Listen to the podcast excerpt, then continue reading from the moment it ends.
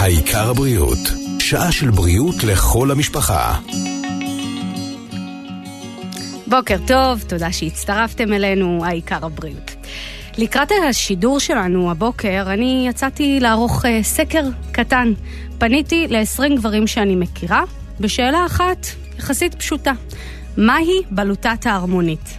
עכשיו, uh, סילחו לי מראש, רומק uh, פה באולפן, הטכנאי שלנו גם מניד ראשו, אני לא אספר רומק את uh, תוצאות הסקר שאתה לקחת בו.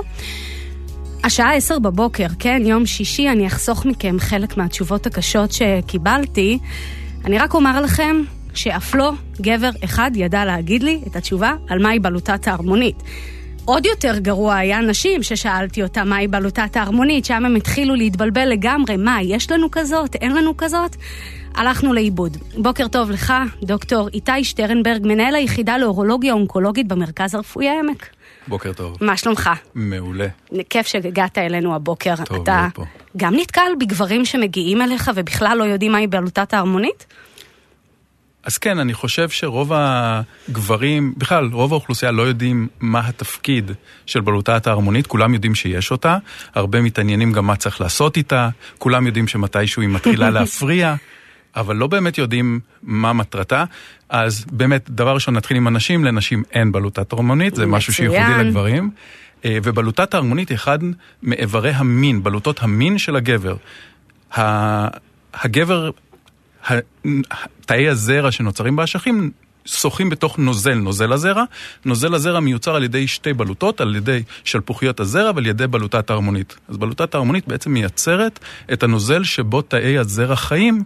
אה, כדי לשמור על החיונית, חיוניות שלהם, כדי שיוכלו לבוא ולהפרות את הביצית. הרוב המוחלט, דרך אגב, היה בטוח שמדובר בבלוטה שמייצרת שתן. אחרים נתנו לי גם תשובות אחרות, מפתיעות יותר, כמו זה אשך לדוגמה, והיו עוד אה, דברים שהפליגו לאזור הבטן העליונה. שמעניין, כל הדברים האלה איכשהו מתקשרים, כי אשכים, לבלבל את זה עם אשכים, כי זה באמת קשור לנוזל הזרע. מבחינת השתן, רוב הגברים יודעים שמתישהו זה יפריע להם לתת שתן. אוקיי. ולכן הם מקשרים את זה. אז אבל- אנחנו כבר נבין למה זה יכול נכון. אה, להפריע להם אה, לתת שתן. עשינו שנייה סדר כללי, בלוטת מין, אזור, תפקיד, פחות או יותר. אני רוצה להזכיר אה, למאזינים שלנו שהוואטסאפ שלנו פתוח לשאלות שלכם, 052-500-9696. אנוכי, דפנה הכט לנדסמן, אני איתכם אה, כאן לשעה הקרובה, ביחד עם דוקטור איתי שטרנברג, מנהל היחידה לאורולוגיה אונקולוגית במרכז הרפואי העמק. את השעה הקרובה אנחנו נקדיש אה, לדבר אה, על סרטן ההרמונית. אה, כתבו לנו, אנחנו ננסה, נשתדל להגיע לתשובות, לשאלות של כולכם במהלך השידור. לאלו שלא, כמובן נענה בסיומו. אז דוקטור שטרנברג, דיברנו על תפקיד כללי, איפה בדיוק ממוקמת בלוטת ההרמונית? אז בלוטת ההרמונית נמצאת באגן, אה, היא נמצאת במוצא השלפוחית, כלומר, הצינור של השתן שיוצא מהשלפוחית אל אוויר העולם, השופחה, מוקפת בחלק הראשון שלה על ידי ההרמונית. לכן, כשגברים מתבגרים והיא מתחילה לגדול, היא לוחצת על צינור השתן, ולכן היא מפריעה לנו להתרוקן. וזאת אבל ההפ- היא לא קשורה, התפ- התפקיד שלה לא קשור לייצור השתן בשום צורה, ייצור הזרע בלבד. נ- אפילו לא ייצור הזרע, ייצור נוזל הזרע. אוקיי. אבל נכון, אין לה שום קשר לשתן, היא פשוט יושבת במקום אסטרטגי שמפריע לזרימת השתן אם היא גדלה. אבל לא, אין לה קשר ל... אה, לייצור השתן. אז קודם כל אנחנו יודעים שגברים הם בקבוצת הסיכון, אבל בתוך העולם הזה, אחרי שמיפינו את הנשים, מי בקבוצת הסיכון לחלות בסרטן ההרמונית? אז דבר ראשון, סרטן ההרמונית הוא, סרטן, הש- הוא הסרטן השכיח ביותר בגברים בעולם המערבי, אנחנו מדברים על מספרים גבוהים מאוד. בארצות הברית מדברים על מעל ל-200 אלף אה, גברים כל שנה, בשנים האחרונות יש גם עלייה, השנה צופים שיהיה קרוב ל-300 אלף, 280 פלוס אלף גברים. למה צופים עלייה? מה עשיתם שונה השנה? אז הייתה, דבר ראשון הייתה איזושהי ירידה כשהפסקנו לעשות בדיקות סקר, עכשיו החזירו את בדיקות הסקר, אז יש איזה מין, שילו, איזה מין ריבאונד של אבחון. דבר שני, הוא, אנחנו כן רואים שיש עלייה בשכיחות, אנחנו לא לגמרי בטוחים למה. אה, יכול להיות שזה קשור גם להתבגרות האוכלוסייה, כי ככל שאנחנו מתבגרים, השכיחות גבוהה יותר. למעשה כל גבר שישי או שביעי יאובחן עם סרטן הרמונית. כלומר, לדבר על גורמי סיכון, כל גבר באשר הוא גבר הוא בסיכון, אבל מי יש סיכון מוגבר? אה, בעיקר אנשים שיש להם סיפור משפחתי, וכאן צריך לשים דגש, אנשים בדרך כלל חושבים שסיפור משפחתי זה האם אבא שלי או אח שלי אה, היה להם סרטן הרמונית. אז אחד מהדברים שכן נכנס עכשיו יותר לתודעה זה שהקשר של סרטן ההרמונית לאותו גן BRCA, שהוא הגן ש... של נשים, נכון? נכון, okay. אוקיי. שכולם מכירים את זה, קשור לסרטן השד וסרטן uh, השחלות. אז אותו גן BRCA גם מעלה את הסיכון לסרטן הרמונית, והוא גם מעלה את הסיכון שסרטן ההרמונית שהגבר יחלה בו יהיה סרטן אגרסיבי יותר. אז רגע, בוא נעשה שנייה סדר, כי דיברנו על גן שנמצא אצל נשים, ואנחנו פה מדברים על... לא, אתה מ... הגן הזה הוא לא נמצא אצל נשים, הוא נמצא אצל כולנו. אצל כולנו. נכון. הגן הזה למעשה יש לו תפקיד בתיקון טעויות ב-DNA, זה, זה התפקיד שלו. אנחנו מכירים את זה שכשיש מוטציה בגן הזה אצל נשים, זה גורם לסרטן שד ושחלות. היום אנחנו יודעים שזה קשור גם לסרטן ההרמונית אצל גברים, וזה קשור גם לסרטן הלבלב, שקיים גם אצל גברים וגם אצל נשים. אז אה, כלומר, גבר נמצא בקבוצת סיכון אה, מוגברת יותר, לא רק אם אבא שלו או אח שלו או דוד שלו היה להם סרטן ההרמוני, אלא אם אימא שלו, אחותו או סבתא שלו היה להם גם סרטן השד או השחלה, נכון? נכון, וככל, נכון. וככל שקרובי המשפחה חלו במחלות האלה בגיל צעיר יותר, זה מעלה את הסיכון שזה היה קשור לאיזושהי מוטציה, ולכן מומלץ לעשות בדיקות. כלומר, אם לאימא שלי היה לצורך העניין סרטן השד שהיא הייתה בת 80, זה לא סיכון גבוה במיוחד, אבל אם אימא שלי חלתה בגיל 50, והיא נבדקה והיא, יש, והיא נשאית של מוטציה בגן הזה, אז דבר ראשון, כדאי שגם אני אבדק, כי יש לי 50% סיכוי שקיבלתי ממנה, כי לכל אחד מאיתנו יש שני גנים מכל סוג, אז יש לה גן אחד תקין וגן אחד לא תקין, אז יש לי 50% סיכוי שקיבלתי את הגן הזה. אז הבדיקה הראשונית היא ללכת לבדוק אם קיבלת את הגן הזה ואת המוטציה, ובמידה ולא אתה חוזר להיות עוד גבר רגיל ויוצא מקבוצת הסיכון? נכון. Okay. אוקיי. אבל עוד פעם, זה רק למי שיש שידוע שיש את המוטציה הזאת במשפחה. אה, במשפחה הקרובה, קרובים מדרגה ראשונה אנחנו מדברים, כלומר אחים, אחיות, הורים. אה, זה לא עניין שעכשיו אני שולח כל גבר אה, ללכת להיבדק רק בגלל שהוא גבר והוא רוצה לבדוק את הסיכון שלו, למרות שיש היום אפשרות לעשות את זה. כל מי שרוצה לבדוק את זה, זה לא נמצא בסל הבריאות, יש בדיקות פרטיות שאפשר לעשות את זה, הן לא מאוד יקרות דרך אגב, אז אם מישהו רוצה לבדוק את זה הוא יכול.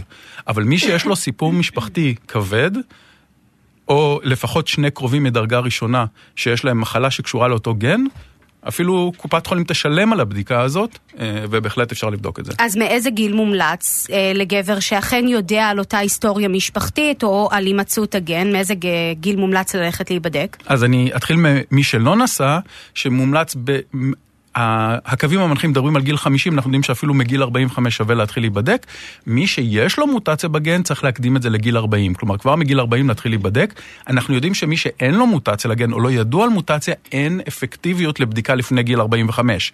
לכן אני ממליץ לגברים שאין להם לא להתחיל מוקדם מדי. כי למעשה זה מבלבל וזה מביא אותם לעשות בדיקות מיותרות ולסבל מיותר, אבל מי שיש לו מוטציה מגיל 40 צריך להיות uh, קבוע במעקב. ואלו שלא, מעל גיל 50.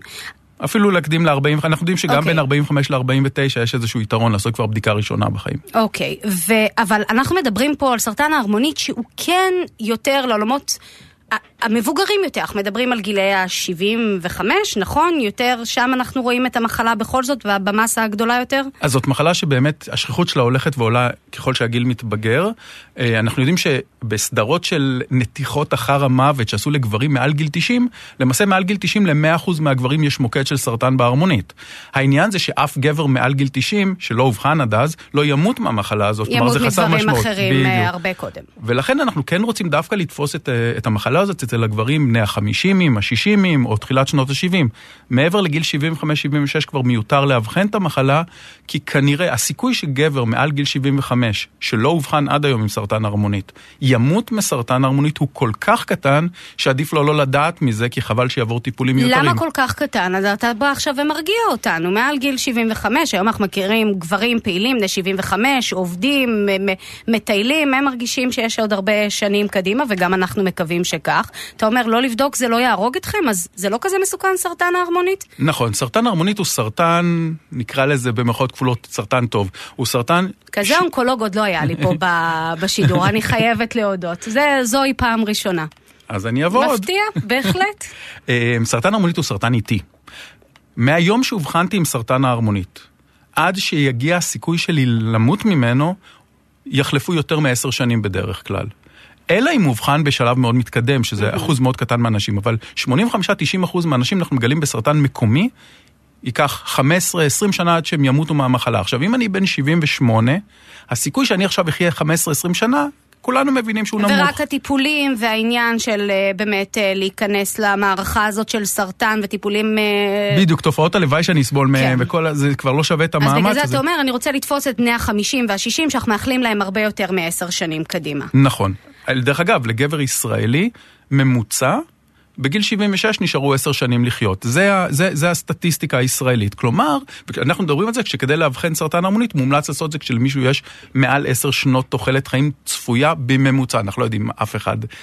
אז uh, בגיל 75-76 אנחנו מפסיקים את בדיקות הסקר, כי בעצם אנחנו מגיעים לאותו, לאותה נקודה של 10 שנים. יסלחו לי עכשיו אה, בני החמישים אה, שמאזינים לנו, אבל אה, אני לא רוצה להכליל, אני אומרת, רוב בני החמישים סיימו כנראה את אה, תפקידם בייצור דור ההמשך. וממש בתחילת השידור אמרת לנו שבלוטת ההרמונית אחראית על ייצור נוזל הזרע. למה פשוט בגיל 50 או ביום שבו הם מחליטים אה, לסיים את, אה, את תפקידם הזה, לא פשוט אה, להסיר את הבלוטה? אז זאת בלוטה שנמצאת במקום קצת בעייתי, ומבחינה טכנית להסיר אותה זה לא עניין של מה בכך. כלומר, זה לא איזשהו לגשת לרופא לעשר דקות ולסגור את העניין. זה ניתוח שיש את הסכנות של ההרדמה ושל הניתוח עצמו, ואנחנו יודעים שאנשים שעוברים טיפול לסרטן הרמונית, בין אם זה ניתוח או קרינה, יש לזה השלכות גם על מתן שתן. חלק מהאנשים, אחרי ניתוחים יש דליפות שתן, אחרי טיפולים קרינתיים יש הפרעה במתן שתן, ויש פגיעה בתפקוד המיני. אה, העצבי הזקפה... עכשיו קיבלת האזנה של... אה, של עוד כמה שיושבים בבית, כן. אז- נגעת בנקודה נראה לי הרגישה ביותר, לא? נכון? אני חוש- ששם זה... אני חושב שכן, אנשים, אה, וכאן יש הרבה דיסאינפורמציה לגבי הקשר בין ההרמונית בכלל לבין התפקוד המיני. כשההרמונית גדלה, או כשיש סרטן הרמונית, אין פגיעה בתפקוד המיני. שנייה, רגע. כשאתה אומר הרמונית גדלה וסרטן אה, ההרמונית, אלה לא... ש- או, הם לא. אני זה לא אותו מדגיש את המילה הדבר. או. אוקיי. נכון. ההרמונית יכולה להיות קטנטנה ומסורטנת. היא יכולה להיות ענקית ובלי תא סרטני אחד אז בתוכה. גדילתה של הבלוטה לאו דווקא מעידה על אה, הימצאות הסרטן. נכון, זה, זה נקראת הגדלה שפירה של ההרמונית. כלומר, הגדלה לא תופעה סרטנית. יחסית שכיחה, נכון? מאוד. אוקיי. באזור גיל 40, ההרמונית אצל כל הגברים מתחילה לגדול. באזור גיל 50 מתחילות גם בדרך כלל תלונות, ההפרעות, אנחנו הסימפטומים. חשבנו שקשה להיות נשים, אתה יודע, אנחנו כל הזמן אומרות שלנו, כל הצרות זה אצלנו, אתם אה, לא פשוט חוקים. אנחנו הגברים שותקים. אוקיי, אז אימפוטנציה היא, היא לא אחד מהתסמינים של סרטן ההרמונית? לא, זה פשוט שני תהליכים שקורים באותו הזמן בחיים. ככל שאנחנו מתבגרים, הסיכוי לאימפוטנציה עולה. וככל שאנחנו מתבגרים, הסיכוי שההרמונית שלנו תגדל ותהיה לנו הפרעה במתן שתן עולה. ולכן זה פשוט דברים שמופיעים ביחד בחיים, אבל אין ביניהם קשר סיבתי. אז מה כן התסמינים? של הגדלת הרמונית שפירה זה הפרעה במתן שתן ברמה של ירידה בזרם השתן. הז- הזרם שלי כבר, כבר אין כיבוי צופים, אנחנו לא יכולים לתת שתן בקשת. אה, רצים יותר לשירותים, קשה להתאפק, קמים, מתחילים לקום בלילה לשירותים. אלה הדברים... תלונות שאנחנו שומעים באמת מרוב הגברים המבוגרים. נכון, בשנות מספרים- ה-60 וה-70 לחיים, נכון. לרובם יש איזושהי הפרעה. להרבה מהם זו הפרעה קלה שאפילו לא מצריכה טיפול תרופתי, אבל למי שההפרעה הזאת מתחילה להיות קשה יותר, כדאי להתחיל טיפול תרופתי ולהימנע מלהגיע למצב של עצירת שתן, שההרמונית פשוט תסגור לגמרי את הצינור עד למצב שצריך ניתוח. אבל אה, תסמינים של סרטן ההרמונית, לא של הרמונית מוגדלת, מה הם? סרטן ההרמונית אנחנו רוצים לתפוס אותו לפני שהוא הופך להיות תסמיני. לכן יש לנו בדיקות סקר. ואנחנו יודעים שכאשר סרטן ההרמונית הוא כבר תסמיני, מאוחר מדי לרפא. עכשיו, זה בדרך כלל תסמינים כבר של גרורות. סרטן הרמונית אוהב לשלוח גרורות לעצמות, אז כאבי עצמות ודברים כאלה. אנחנו לא רוצים להגיע בכלל לנקודה הזאת. אנחנו רוצים לתפוס את סרטן ההרמונית שאנחנו לא מרגישים שיש לנו סרטן הרמונית, כי זה הזמן שאנחנו עוד יכולים לרפא אותו. עד אמצע שנות ה-80 של המאה הקודמת, שלא היה לנו את בדיקת ה-PSA, בדיקת הסקר, רוב הגברים שאובחנו עם סרטן הרמונית מתו מהמחלה הזאת, כי הם התגלו רק כאשר כבר היו להם תסמינים. אז מ- חשוב לי לחזור שוב על הדברים כדי לעשות פה סדר. אה, מתן שתן איטי יותר, או כאבים במתן השתן, הם לאו דווקא, או לא בכלל. נכון, לא להיכנס לפאניקה הם מהתסמינים לא האלה. תסמינים של סרטן. מגיעים נכון. אליך הגברים בפאניקה כזה? ואומרים- בהחלט, בהחלט. אחד מהדברים שלמדתי אה, זה כאשר מגיע אליי גבר אה, שמתלונן על הפרעה במתן שתן, ואני, הראש שלי כבר מזמן על נושא של הגדלה שפירה ואיזה תרופה ניתן לו, למדתי המשפט הראשון שאני צריך להגיד לו, אל תדאג, זה לא קשור לסרטן, אתה לא תמות מזה. עכשיו בוא נטפל בך שאתה גם תרגיש טוב יותר. אבל באמת, זה אחד מהדברים, אנשים מגיעים בפאניקה.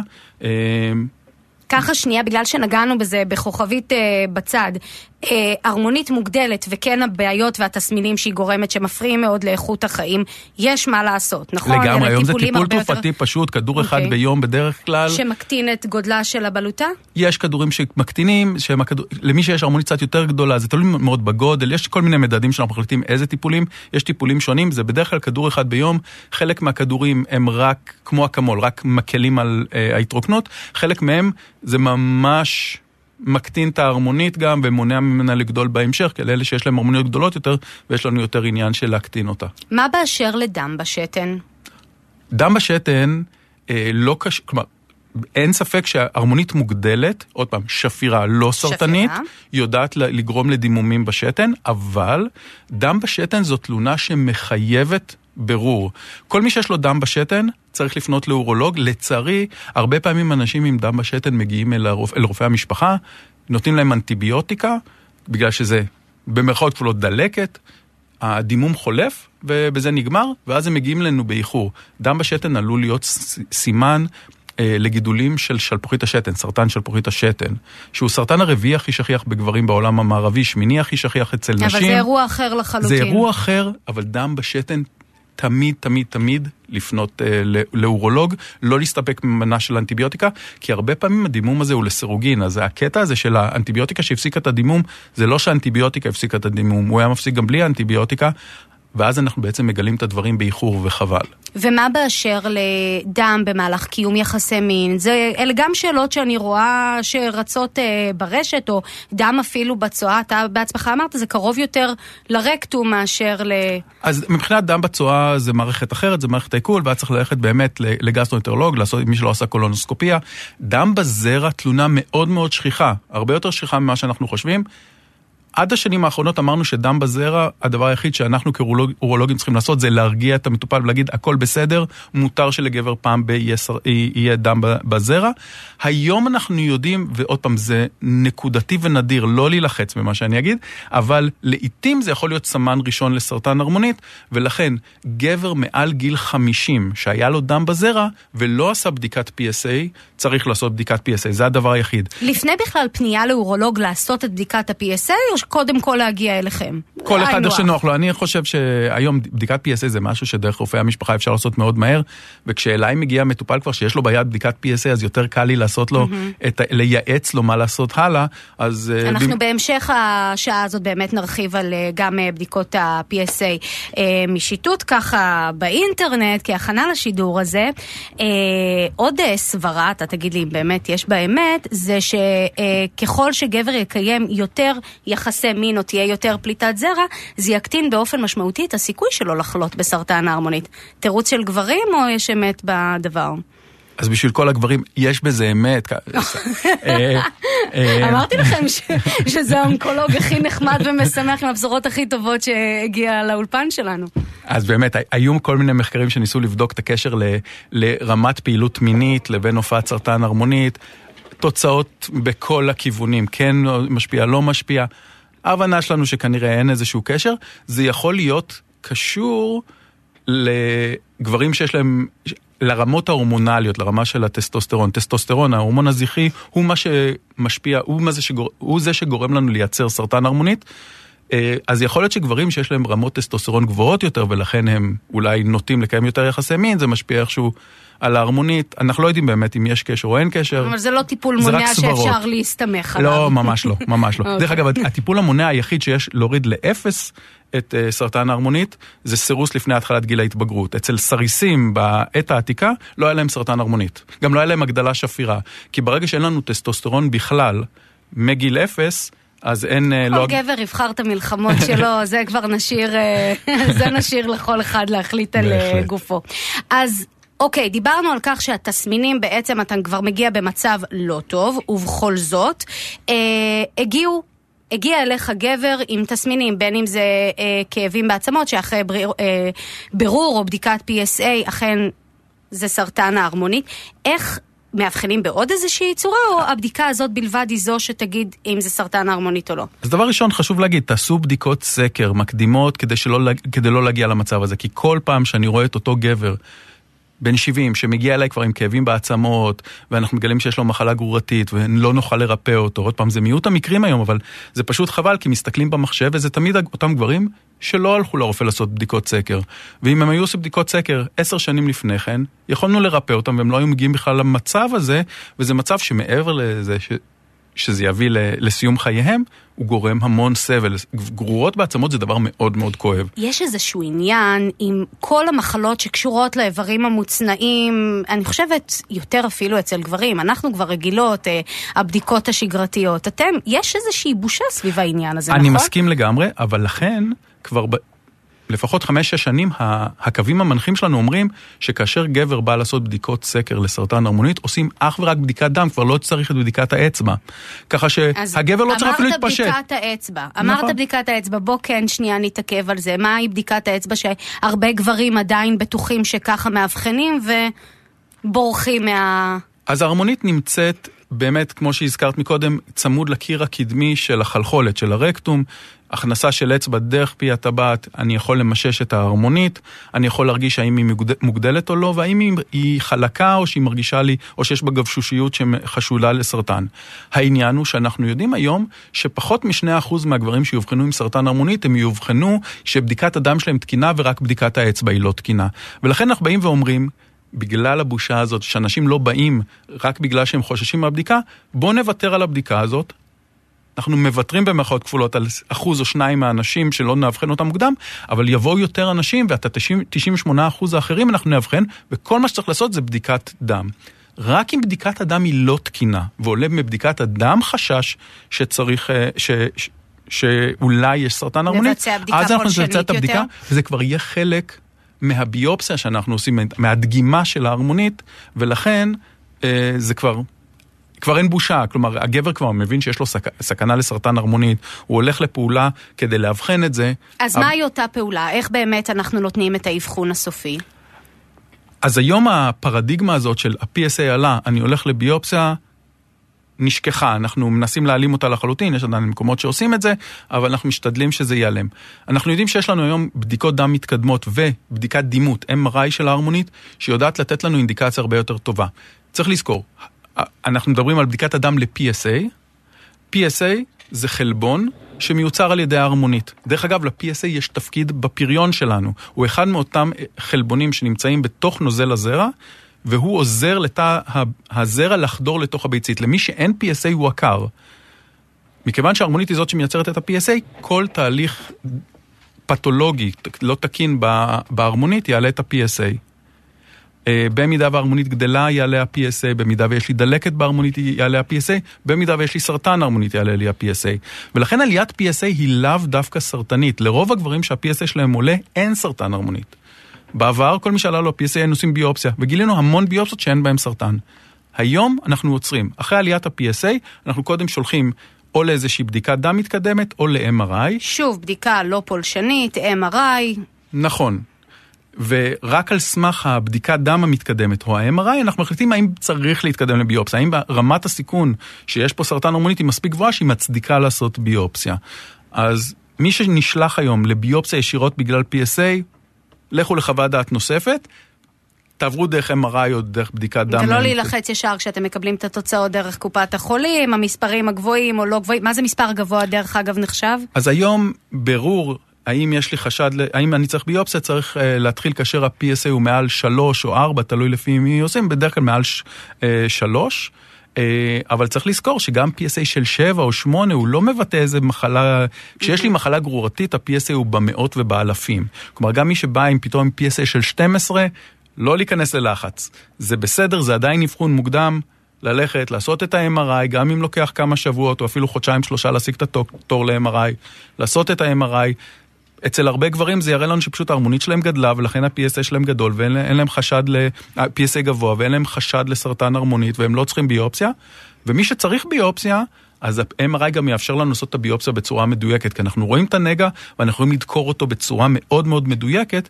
אנחנו יודעים שהרבה מהגברים שהיה להם, שיש להם סרטן, שהיה להם סרטן הרמונית בעידן לפני MRI, היינו עושים להם ביופסיה ולא מגלים את הסרטן והם עדיין היו מתים מהמחלה, mm-hmm. כי היינו מפספסים. אז נור... מאוד מאוד חשוב לעבור דרך ה-MRI ולעשות את הביופסיה בהנחיית MRI. אז עם הבשורה המרגיעה הזאת, דוקטור שטרנברג, אנחנו יוצאים להפסקת פרסומות קצרה, אנחנו מיד חוזרים עם השאלות שלכם וכל מה שתרצו לדעת. העיקר הבריאות, שעה של בריאות, ברדיו כל רגע. העיקר הבריאות, שעה של בריאות, ברדיו כל רגע. תודה שחזרתם אלינו, העיקר הבריאות. אנחנו כאן הבוקר עם דוקטור איתי שטרנברג, מנהל היחידה לאורולוגיה אונקולוגית במרכז הרפואי העמק. בוקר טוב שוב. בוקר נפלא. מזכירה שוב לכם המאזינים שהוואטסאפ שלנו פתוח לשאלות שלכם, 052-500-9696.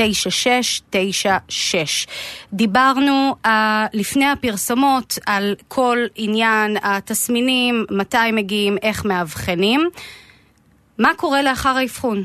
איך, איך אנחנו מטפלים באירוע הזה שנקרא סרטן ההרמונית? שוב, אצל אותם גברים שאמרנו שבכלל שווה לטפל. אז מה שיקרה בשלב הבא ייקבע לפי בעצם הנתונים הקליניים בזמן ההבחנה. מה זה הנתונים הקליניים בזמן ההבחנה? אלה שלושה דברים. אחד, רמת ה-PSA שלי.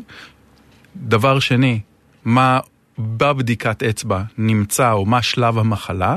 הרבה פעמים היום אנחנו מסתמכים גם על ה-MRI, הוא עוזר לנו לקבוע את שלב, המחלה. והדבר השלישי וכנראה החשוב ביותר, זה מה מצאו בביופסיה, באותה דגימה של ההרמונית. כשאנחנו עוברים ביופסיה ומגלים סרטן הרמונית, אנחנו צריכים לדעת איזה סוג. למעשה זה לא איזה סוג, הסוג הוא תמיד אותו סוג. שנייה רק רגע, את הביופסיה, מהיכן אתם מגיעים להרמונית? אז יש שתי גישות. אוקיי. Okay. הגישה האחת היא דרך פי הטבעת, מה שנקרא גישה טרנס-רקטלית, דרך הרקטום. הגישה השנייה היא טרנס-פרינאלית. הפרינאום זה אזור החיץ, זה אותו, אותה פיסת אור צרה בין שק האשכים לפי הטבעת, כלומר מאחורי שק האשכים נכנסים דרך האור. זאת הגישה המועדפת היום. זה גם, היא מועדפת גם בגלל שהיא סטרילית, אז כל הנושא של הזיהומים אה, אה, מתבטל כמעט לחלוטין. ומצמצמת את הפגיעה במערכת האחרת שהיא...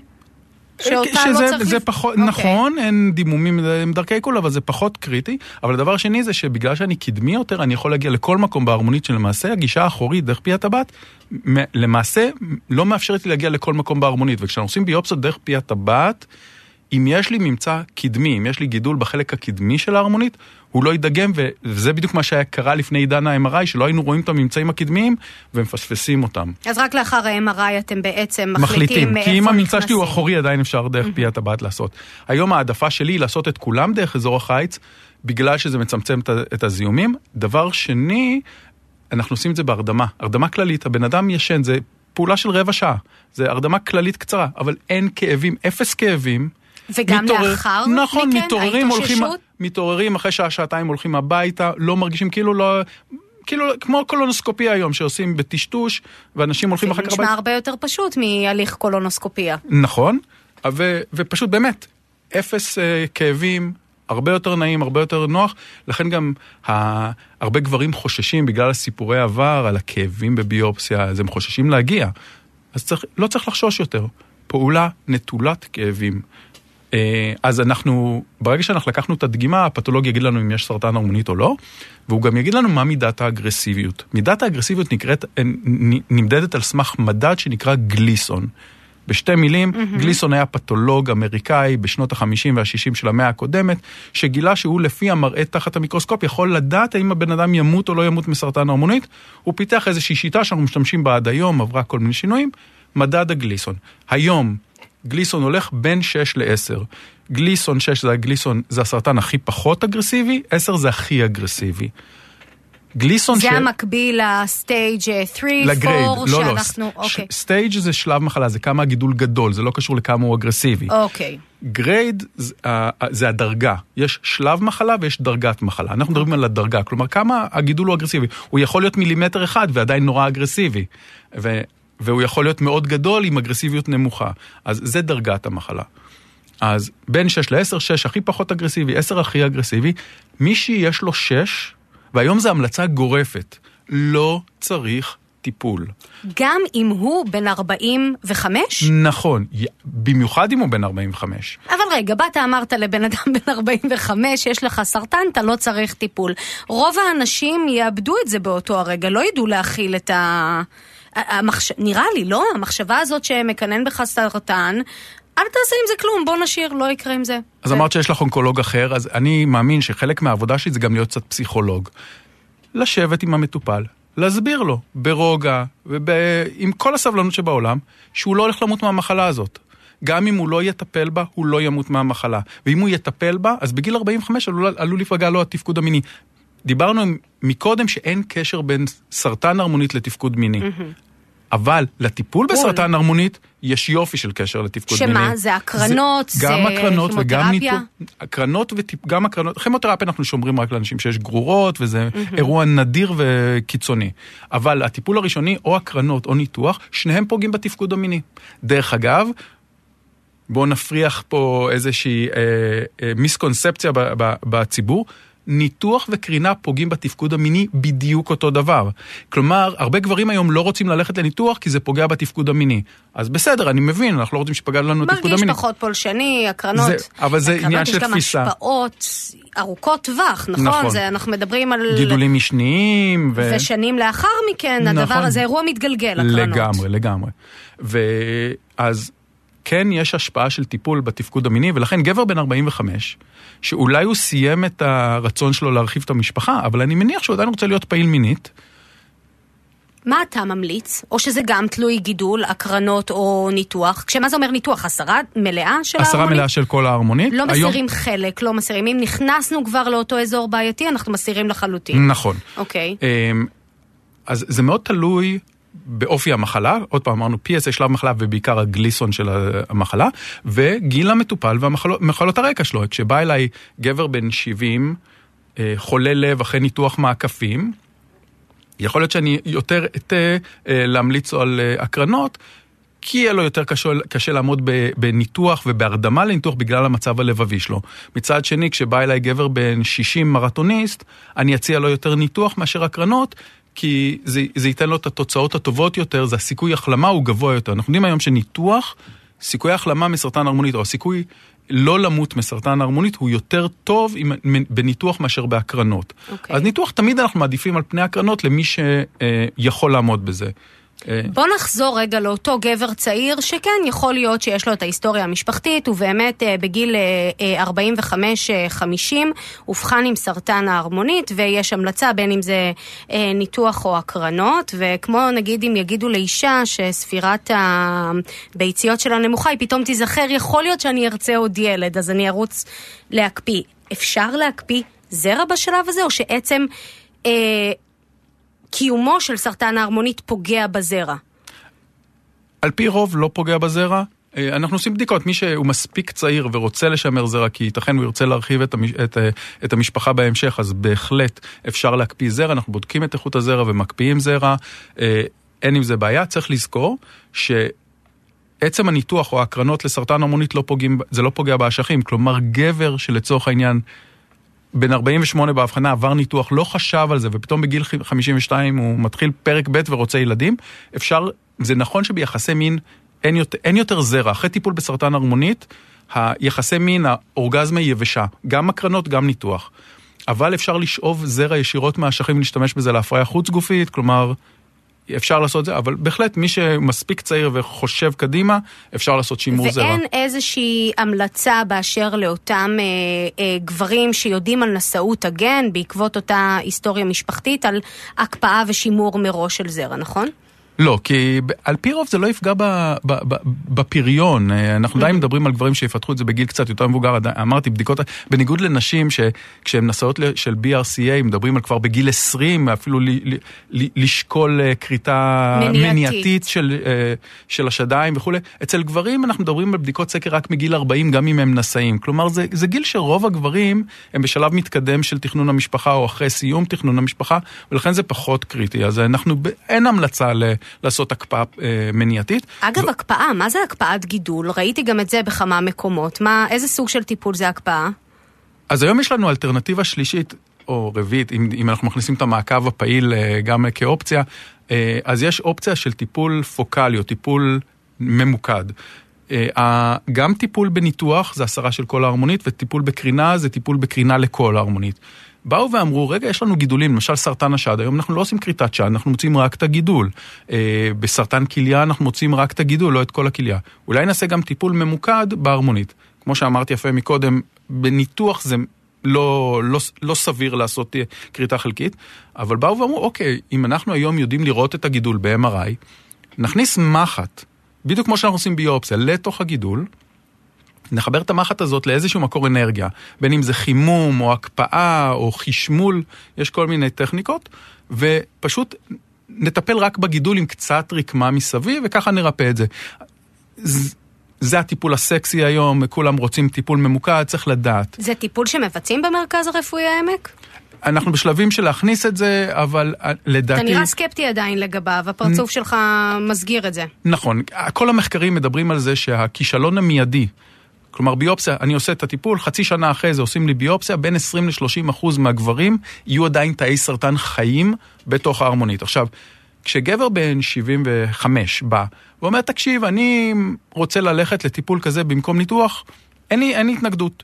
כי גבר בן 75, גם ככה... אם יישארו לו תאים סרטניים... זה הסיכוי שזה בדיוק, שזה יפגע בו בעתיד. סילחו לנו שוב הגברים בני ה-75 בבית על ה... מאחלים לכם אריכות ימים, אבל... חיים ארוכים בהחלט.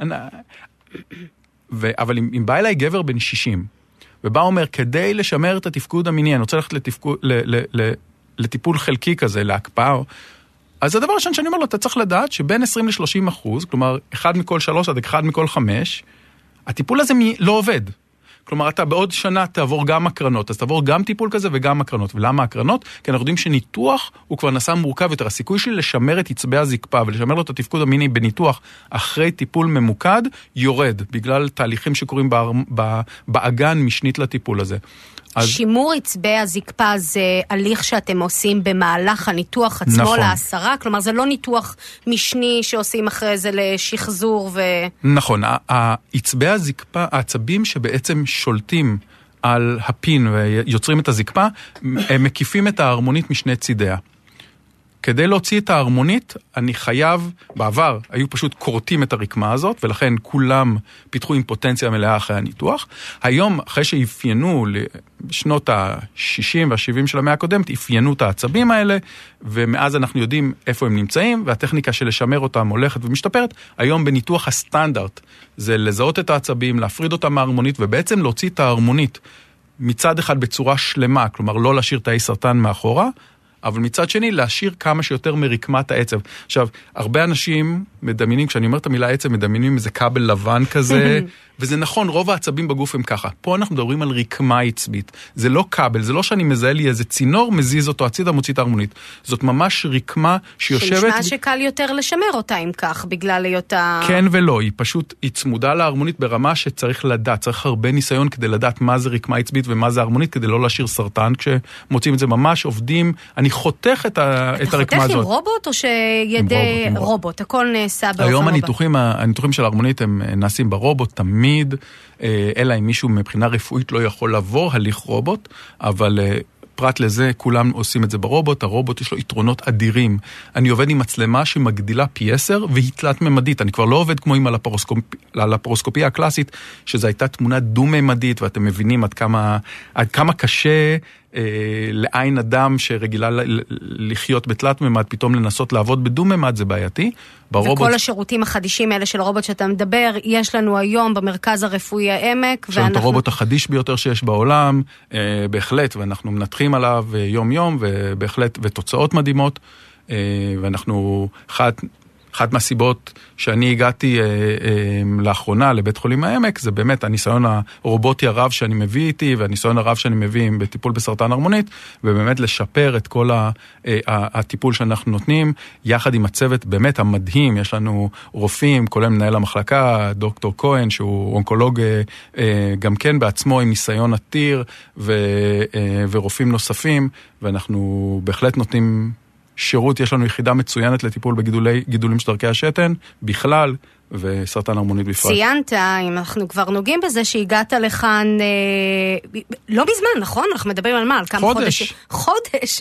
יא אללה. אז אה, ברוך הבא לאזורנו. ומה מביא רופא צעיר, מבטיח, מצליח ל- לעמק היפה שלנו? רובוט יש לך גם במרכז.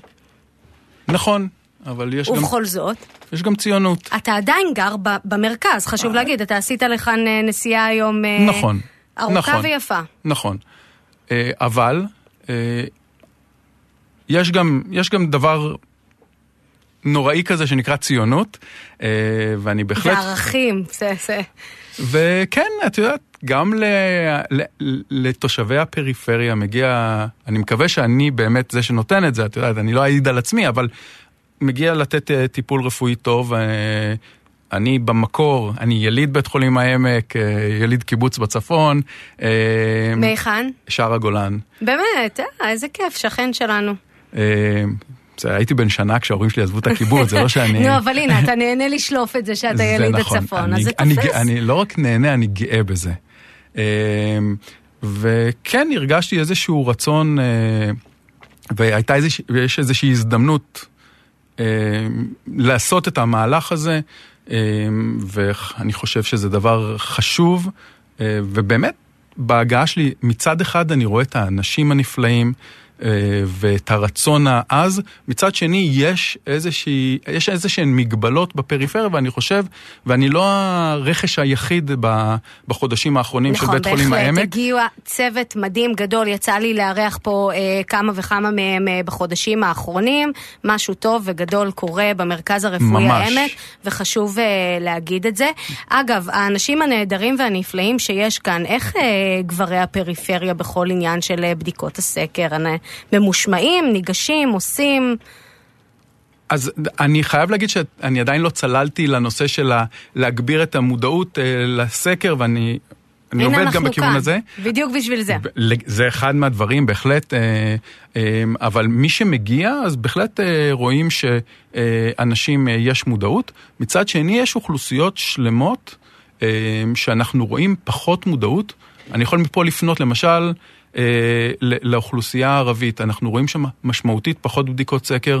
אני רואה אנשים שמגיעים עם מחלות מתקדמות, וזה פשוט חבל. אז באמת שם יש פחות מודעות אה, במגזר הערבי, אה, אבל בהחלט אנחנו רואים שהמודעות הולכת ועולה, כמו... בעזרת תוכניות כמו התוכנית הזאת ואמצעים אחרים, אנחנו מעלים את המודעות. אז בוא, נגענו בזה הרבה לאורך השעה הזאת, בוא נתרכז עכשיו שנייה בבדיקות הסקר. את אותה בדיקת... זו אותה בדיקת PSA, נכון? נכון, שאנחנו בדיקת דם מדברים פשוטה. עליה. בדיקת דם פשוטה, אני צריכה הפניה מאורולוג, אני צריכה, זה הפניה מרופא משפחה, איך אני מגיעה אליה? אז באופן עקרוני רופא משפחה יכול להפנות, מסיבות כאלה ואחרות יש רופאי משפחה שמעדיפים שאורולוג ייתן את ההמלצה, בסדר, אין, אין לי בעיה עם זה, תבואו. הבדיקה עצמה היא בדיקת דם פשוטה, לא צריך צום, למעשה לא צריך שום הכנה, יש כאלה שאומרים שלושה ארבעה ימים לא לקיים יחסי מין ולא לרכב על אופניים לפני הבדיקה, אנחנו לא בטוחים שזה בכלל משפיע, אבל תעשו את זה רק כדי שלא יהיה סימן שאלה אחר כך, אבל פרט לזה אין שום הכנה שצריך לעשות, בדיקת דם קטנה, באותו יום למחרת כבר יש תשובה. היא בסל? היא, או שיש כן, לה כן, עלות? בדיקה, זה בדיקה מאוד זולה גם לקופת החולים והיא בסל, זה לא... מכל גיל, כלומר גם בחור בן אה, 39 שבכל זאת מפחד, אה, למרות שאני חושבת שעשינו פה הכל כדי להרגיע. אני רוצה, אני לא רוצה להרגיע, אני רוצה להתריע. בדיקות מיותרות מובילות לסבל מיותר של המטופל. לעשות בדיקת PSA בגיל 39, אין לה הצדקה. למה לסבל מיותר? כי לצורך העניין, נגיד יש לי קצת דלקת בהרמונית, אני בגיל 39, הגברים הם פעילים מינית. נדבק באיזשהו משהו, יש לו קצת דלקת בהרמונית, פתאום ה-PSA עולה. הוא מצא גבר- את עצמו בביופסיה? והוא מוצא את עצמו בביופסיה. בדיוק. ועם כל הסבל שכרוך בזה והכל, עכשיו זה לא סבל, אמרתי שאין כאבים, אבל זה עדיין פרוצדורה פולשנית. נכון. עם סיכוי לזיהומים, עם סיכוי לדברים אחרים, חבל, חבל לעבור פעולות מיותרות. הסיכוי שלגבר בגיל 39 יש סרטן הרמונית שצריך לאבחן אותו, הוא שואף לאפס. אז ברפואה אין- 45, שש שנים אחרי, זה לא איזשהו אה, פער כזה אבל אז גדול יש הצדקה. ומטורף. אוקיי. יש הצדקה, כי אנחנו יודעים שאז הסיכוי למצוא סרטן הרמונית ובאמת להציל חיים מגיע לרמה כזאת ששווה לעשות את המאמץ הזה. אני מדבר מבחינת המטופל שווה לעשות, לא מבחינתי. אני מבחינתי, שימי לי מטופל לעשות ביופסיה, לי תמיד שווה לעשות את הביופסיה, כלומר אין... Mm-hmm. אבל למטופל שווה שאני אעשה לו את הביופסיה, וזאת הנקודה. אז כל כמה זמן צריך לעשות את הבדיקה הזאת? עשינו אותה בגיל 45, אה, ה-PSA, רמות ה-PSA היו בסדר, מה קורה שנה לאחר מכן? שאלה מצוינת. היום כבר לא עושים PSA כל שנה. אוקיי. אנחנו יודעים שהפרדיגמה הזאת של לעשות, בוא נעשה PSA כל שנה, היא לא נכונה, היא, היא טעות. היא מובילה באמת לביופסיות מיותרות. אנחנו היום קובעים את, את התדירות או את, את, את, באיזה דחיפות אנחנו עושים את בדיקת ה-PSA, על סמך רמת ה-PSA. למשל, גבר שרמת ה-PSA שלו היא פחות מאחד, צריך לעשות PSA פעם בחמש עד עשר שנים כנראה. בין 1 ל-3 אנחנו עושים את זה כל שנתיים, שלוש, וכמו שאמרתי, מעל 3 אנחנו כבר מתחילים לברר, אבל זה התדירות, אז זה נורא משנה מה הרמה של ה-PSA. למשל, אם יש לי בגיל 45 PSA של 0.7, פעם הבאה אני יכול בגיל 50, 52 לעשות, אני לא צריך לעשות עוד שנתיים, שלוש. ובהמשך קובעים את זה לפי הרמה. כל כך פשוט, כל כך קל, אפילו לא צריך MRI או בדיקות אחרות, נכון. לא להיבהל מכל כך הרבה דברים. אנחנו ממש uh, בעוד רגע מסיימים, דוקטור שטרנברג, אני רוצה להספיק בכל זאת שאלה של uh, מאזין שלא הספקנו לגעת בה, אנחנו חוזרים לניתוח הסרת ההרמונית. מה קורה עם צינורית השתן? אז... ביקר... דיברנו על זה הרי בתחילת השידור, שהיא נכון, עוברת דרך נכון. הבלוטה, מה, חותכים אותה? נכון, נכון, כדי, כדי ואדם להוציא... נשאר עם שקית? חס וחלילה. אוקיי. מה שקורה זה, כמו שאמרתי, ההרמונית נמצאת במוצא השל... השלפוחית, מקיפה את השופחה. ברגע שאני מוציא את ההרמונית, יש לי שלפוחית מצד אחד ושארית השופחה מהצד השני. עם תפרים אני פשוט מחבר את השניים על, על גבי קתטר, צריך להסתובב עם קתטר, עם שקית שתן, לעשרה ימים. אחרי עשרה ימים מוציאים את הצינור ברגע שזה מחלים, וחוזרים להשתין רגיל. בהתחלה יש דליפות שתן, אנשים הולכים, אנשים מכירות את זה מאז ומתמיד, ופתאום גבר בגיל 60 צריך להתחיל ללכת עם פד בתחתונים בגלל שהוא מדי פעם בורחות לו טיפות. גם זה מסתדר כמעט אצל כולם, ב-95% מהמקרים זה מסתדר תוך שנה, לא שנתיים. לא צריך לחזור לניתוחים חוזרים לרוב של אה, תיקון אה, דליפות ודברים אצל כאלה. אצל אחוזים מאוד מאוד נמוכים, פחות מ-5% מהגברים צריכים איזה שהם ניתוחים נוספים לטפל בדליפות, 95% ויותר מסתדרים בלי שום צורך בשום התערבות נוספת. דוקטור שטרנברג, שוב, סיימת בנימה אופטימית, אני חוזרת ואומרת, זו השיחה עם האונקולוג הכי אופטימית שהייתה לנו עד כה. אה, פשוט כל כך, לכו להיבדק. גיל 45 ומעלה, בקשו מרופא המשפחה בדיקת PSA או מאורולוג. אה, דוקטור איתי שטרנברג, מנהל היחידה לאורולוגיה אונקולוגית במרכז הרפואי עמק, אני מודה לך על השעה הזאת, אני מודה לך שהגעת לכאן. בשמחה. לכאן היום ולכאן בכללי, אלינו, לעמק שלנו, תודה לך. שמח להיות פה. אנחנו תמיד uh, שמחים uh, לקבל uh, רופאים צעירים ונמרצים כאן לעזורנו. תודה גם לרומק שהיה איתנו באולפן. בעמוד הפייסבוק שלנו תוכלו למצוא את התשובה של רומק לסקר שערכתי. סתם רום, אני צוחקת, זה לא יקרה, זה יישאר איתי. תודה ליניב שוורץ על הפיקוח הטכני. עוד קורבן של הסקר שלנו. מיד אחרינו, אסנת לסטר, סיר לשבת. אנוכי דפנה הכט לנדסמן, אני מזכירה לכם שהתוכנית הזו, כשאר התוכניות שלנו, תעלה לאתר שלנו ולערוץ הספוטיפיי של רדיו כל רגע. אה, שבת שלום, נסיעה טובה, תודה שהייתם שבת איתנו. שבת שלום. העיקר הבריאות, שעה של בריאות, ברדיו כל רגע.